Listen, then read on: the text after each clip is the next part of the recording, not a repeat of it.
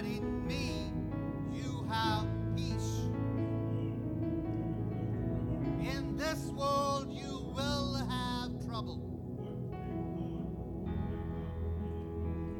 but be of good cheer, take heart, for I have overcome the world. My Father, we thank you and we praise you. We thank you for your word, because your word is awesome.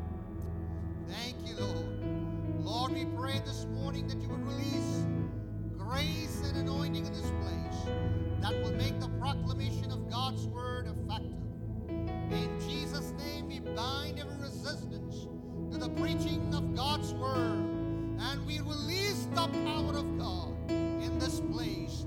Every critical spirit that riseth against the proclamation of the counsel of God, we bind it in Jesus' name, and we take victory. In Jesus' name we pray, and the church said, amen, amen. Please be seated. Thank you, Jesus. Hallelujah. Amen. Anybody remember what was the title of the message? Cheer Up. So we are talking from John sixteen thirty-three, and the title for the message was Cheer Up. And we gave a subtitle saying, when the trouble troubles you, when the trouble comes knocking at you, troubling you. Okay. We started by reading it from the Amplified Version. I have told you these things so that in me you may have perfect peace and confidence. In the world you have tribulations and trials and distress and frustrations. But be of good cheer, take courage, be confident, be certain, undaunted, for I have overcome the world. Amen. What a wonderful words of Jesus. We're going to do a quick one hundred twenty second recap of what we talked about last week, just for the sake of good people with good memory. Amen. All right. We said that troubles and trials, they come in different shapes and sizes. They come for they come for everyone. Nobody is exempt. Nobody's immune from it. Praise God. But what is trouble for one might not be necessarily trouble for others. In this world, we have different kinds of people. People who are realistic, people who are optimistic, people who are pessimistic, and then we said we have people who are faithistic. Faithistic people are fantastic people, we said, because they look at everything from the faith perspective. And we said that some troubles are caused by others. We have no control of it, but we have a promise that we can stand on that promise. Some troubles can come from within. We ourselves are the cause of those troubles. But when troubles do come knocking at our door, it has the potential to reveal our weaknesses and our strength. So when trouble comes, may it reveal our strength. May it reveal our resolve. May it reveal our trust and confidence in the Lord Jesus Christ. Do not allow trouble to traumatize you, trouble to terrorize you, trouble to trouble you, but trust in Jesus, who can see you through. And we said that through trouble, God uses trouble to unveil a new dimension of the Lord that we serve. Praise God. What you thought would not have worked, works for you as you see God opening new avenues, new ways to get you out of the trouble or see you through the trouble. God can get you out of the trouble, or God can see you through the trouble. Either way, it's the Holy Spirit that propels us, gives us the power to rise, to go over every troubles that comes knocking our door. We said in trouble, always remember that Jesus, that God loves you. He will never leave you hanging high and dry. But God's love is experienced and felt, and it is real in the days of trouble. As we read this morning from the Psalm, God is our refuge and strength, a very present help in trouble. Amen. All right, that's what we talked about. And then we talked about what does Jesus say? Jesus say, take heart. When trouble comes, take heart. Be of good cheer. It's not only in the season of trouble that Jesus says that I give you my peace and be of good cheer, but in every season of our lives, regardless of what season you are in this morning, the Lord says, cheer up. Amen. Turn to your neighbor and tell your neighbor, neighbor, I know you don't feel like being cheered up, but I want to tell you, cheer up. Amen.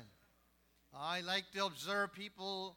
Praise God. Some of you are feeling very down, but this morning you have all the reason to cheer up, because it's not me who's saying cheer up, but it is Jesus who says cheer up, be of good cheer. Praise God. Why? What is the difference? The difference is when Jesus says, he can bring forth a difference in your life. And we said that the cheer up of pardon, that's the first reason that we have reason to cheer up. Praise the Lord. That Jesus has forgiven our sins. That is, that calls for celebration. Every worship ought to be celebration. Praise God. As much as we adore our Lord, we celebrate the victory of the Lord. Hallelujah. Praise God. There is so much reason the Lord has pardoned us. Amen. Praise God. When you think and when you realize how much he has erased that debt that you and I owe, that we could not have paid it off. Praise God. That's the reason to cheer up. And then we talked about the cheer up of the presence of God. Hallelujah. Jesus walks on the water and he says, cheer up, be of good cheer, for it is. Going through a stormy season in your life this morning, the Lord is saying, cheer up. The very thing that wants to engulf you, the very thing that wants to gobble you, the very thing that wants to just run all over you, Jesus is walking on that very thing. Praise God. And he's saying, listen, here I am. Praise God. The presence of God is a reason to cheer up. Praise the Lord. Hallelujah. The presence of the Lord is a reason to cheer up and to celebrate. And shall we move on? Praise God. The cheer up of his power. Amen. Jesus told that woman who was having the issue of blood for twelve years. He, she touched him. He looks back at her and says, woman, be of good cheer. Your faith has healed you. Amen. Praise God. Listen, we all go through seasons in our lives where we want a touch from God. Who doesn't want a touch from God? We all want a touch from God. But there are times where we do not feel that touch of God. Praise God. You're going through an issue in your life. You're going through troubles in your life, and you want a touch from God. You're yearning for a touch from God. You're craving for a touch from God. For you know a touch from God can resolve your issue. Praise God. But when that touch does not come, or when we don't feel that touch, we are ready to give up. And this morning, we stand here to letting you know that you should not give up. Never give up. Never give up on the Lord. Praise God. When you feel that you are not experiencing that touch, what you ought to do is what this woman did. What did she do when she did not get that touch? She decided that she was going to press on, that she was going to push on, that she was going to push through the crowd of unbelief, push through the crowd of entertainment, push through the crowd of ritual, push through the crowd of religion, push through the crowd of activities. You and I are not in the house of God because this is a religious program. This is a ritualistic program. No, we are in the house of God to get a touch from God. And when you feel that you are deprived of the touch this morning, we encourage you to push on, to press on. Tell people, let's tell unbelief to move out of your way. Praise God. I'm gonna touch him. And when I'm gonna touch him, praise God, he's gonna turn back. He's gonna look at me and he's gonna say, be of good cheer. Your faith has made you whole. Praise God. It's that season, church, where you and I have to press on, have to push on. Tell the lack of faith to get out of the door. Tell unbelief to step out of the way. Tell the unbelief that I'm going through no matter what, no matter what the hurdles are, I'm going to touch him. Praise the Lord. Hallelujah. Praise God. There are seasons in our lives, praise God, where we have to press on and touch him. Hallelujah.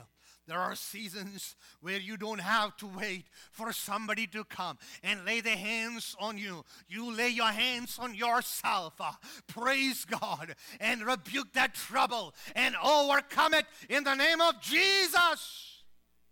Praise God. Hallelujah. The cheer up of pardon, the cheer up of presence, the cheer up of his power. And finally, Jesus coming to what we were talking about, the cheer up of, praise God. He's saying, of trouble, he says, be of good cheer. I'm going to give you what? Peace. The cheer up of peace. Hallelujah. Praise God. The cheer up of peace. Praise God. It's awesome. Folks, you know, we are living in a world where peace is, is, is something that everybody is craving for. All of a sudden, you know, the world seems to be shaken out of the lethargic state. Places that people thought were safe. People, people thought we're comfortable. People thought we're luxurious. People thought we're, we're, we're, we're places that they could just go and relax. All of a sudden, those places have become haunted places. All of a sudden, the peace seems to be shattered. And here comes Jesus saying, you know, in me, praise God, you have peace. Be of good cheer, for I have overcome the world. Praise God. Hallelujah.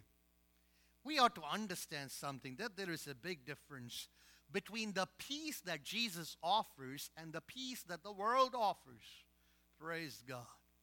There is a big difference between the peace that Jesus offers and the peace that the world offers. The peace that the world offers is diabolically opposed to the peace that Jesus Jesus offers. The origin of the peace, praise God, the sustaining of the peace, they are in such stark contrast that there is no comparison to the to, to these two different kinds of peace.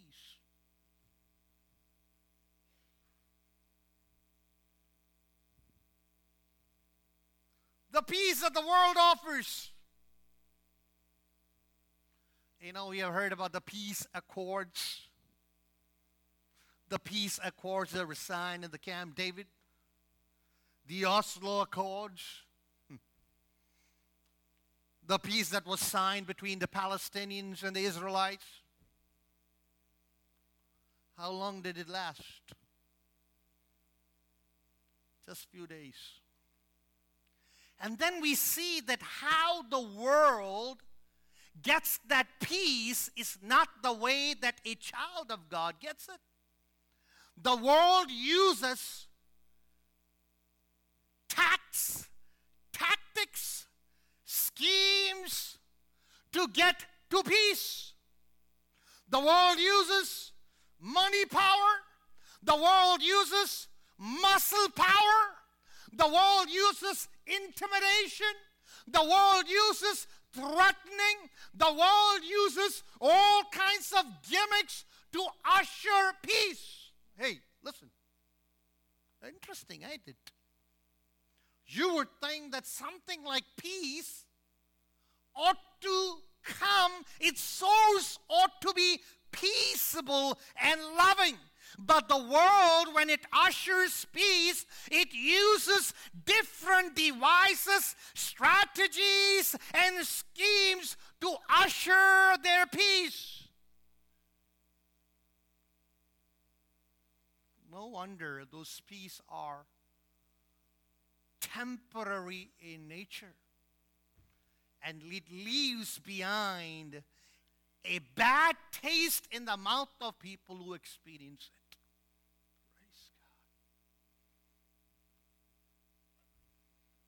Thank you, Jesus. The Bible talks about those kind of peace that the world talks about. Prophet Jeremiah talks about it. Paul talks about it in First Thessalonians chapter three, chapter five, verse three. This is how Paul puts it.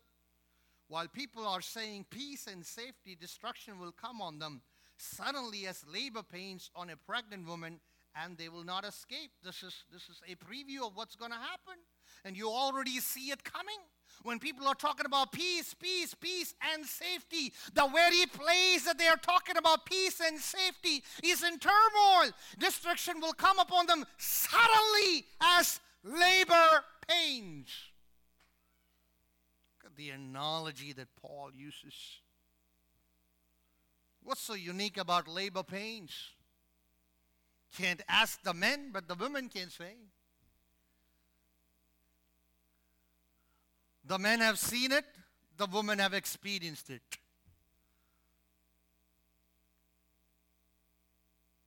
A woman who's caring would know that, that she will go through labor pains. That it will happen. Likewise, Paul is saying when they are talking about peace and safety, it will be like as a woman in labor pains. Pain is going to come for the world. But the peace that Jesus offers, church, we ought to know it is nothing like the world offers. Praise God. First of all, the origin of peace is from the Prince of Peace. Hallelujah. Praise God. He is the Prince of Peace. And do you know this is an exclusive kind of peace? This offer is not for everybody. This peace is not sold in the supermarket. This peace is an exclusive peace. Jesus did not offer this peace when he was feeding the five thousand. Jesus did not offer this peace to the masses. He told his disciples, praise God, in me you have. This is an exclusive offer from the master to the disciples, from the teacher to the disciples. Praise God. What you and I have is something precious, and it is exclusive. Praise God. Very often, far too often, we take it very lightly, casually. Praise God. This is an exclusive offer that is made to us. The origin of this peace is Jesus. Awesome. Praise God. He has become our peace. He has broken the walls of hostility that stood between a holy God and an unholy man, and He has reconciled us to Him. We who have been justified, praise God, now we have peace with God. It's the people who have peace with God can experience the peace of God. If you have to experience the peace of God, you have to know the peace of God. And the peace of God is not available through any schemes, through any strategy. It is available by the finished work on the cross of Calvary. Jesus offering Himself up on the cross. And you and I have been justified by faith. We have peace with God. Those who have peace with God experience the peace of God. Oh, praise God. That's why I said this is an exclusive kind of peace that is, that is for the children of God, and that is available for everyone. Praise God. Hallelujah. You and I have been made the emissaries of love and emissaries of peace, that we declare to a dying world that they can have a peace unlike the peace that the world offers. Praise God. And look what Jesus is saying. Praise God. Hallelujah. In me you have the peace. Praise God. The child of God trusts in the Lord for peace. Some trust in chariots, some in horses, but we trust in the name of the Lord our God. People, they will stumble and fall, but we rise up and stand. Praise God. Hallelujah. Yes.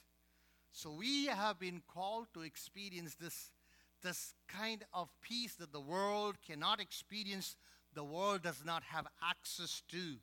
But having that peace does not make us immune to trouble that comes knocking at our door. What kind of trouble? We said trouble can come from others, trouble can come from within. Peter talks about it. He says, if you are reproached for the sake of Christ, for the name of Christ, uh, if you're going through troubles, if you're going through trials, if you're being persecuted for the name of Christ, uh, what you ought to do, you got to rejoice, because the Spirit of glory resides on you. Hmm. Praise God. Hallelujah. God wants us to experience that peace in our lives, in every season of our lives. See how that verse goes. These things I have spoken to you, that in me you may have peace. Praise God. In the world you have, you will have trouble. I want to call it the in me and in the world factor. The in me factor is a very unique factor. The in the world factor is a factor that everybody will experience. But in me factor makes you and me equipped, praise God, to take troubles head on, because Jesus said, in me you have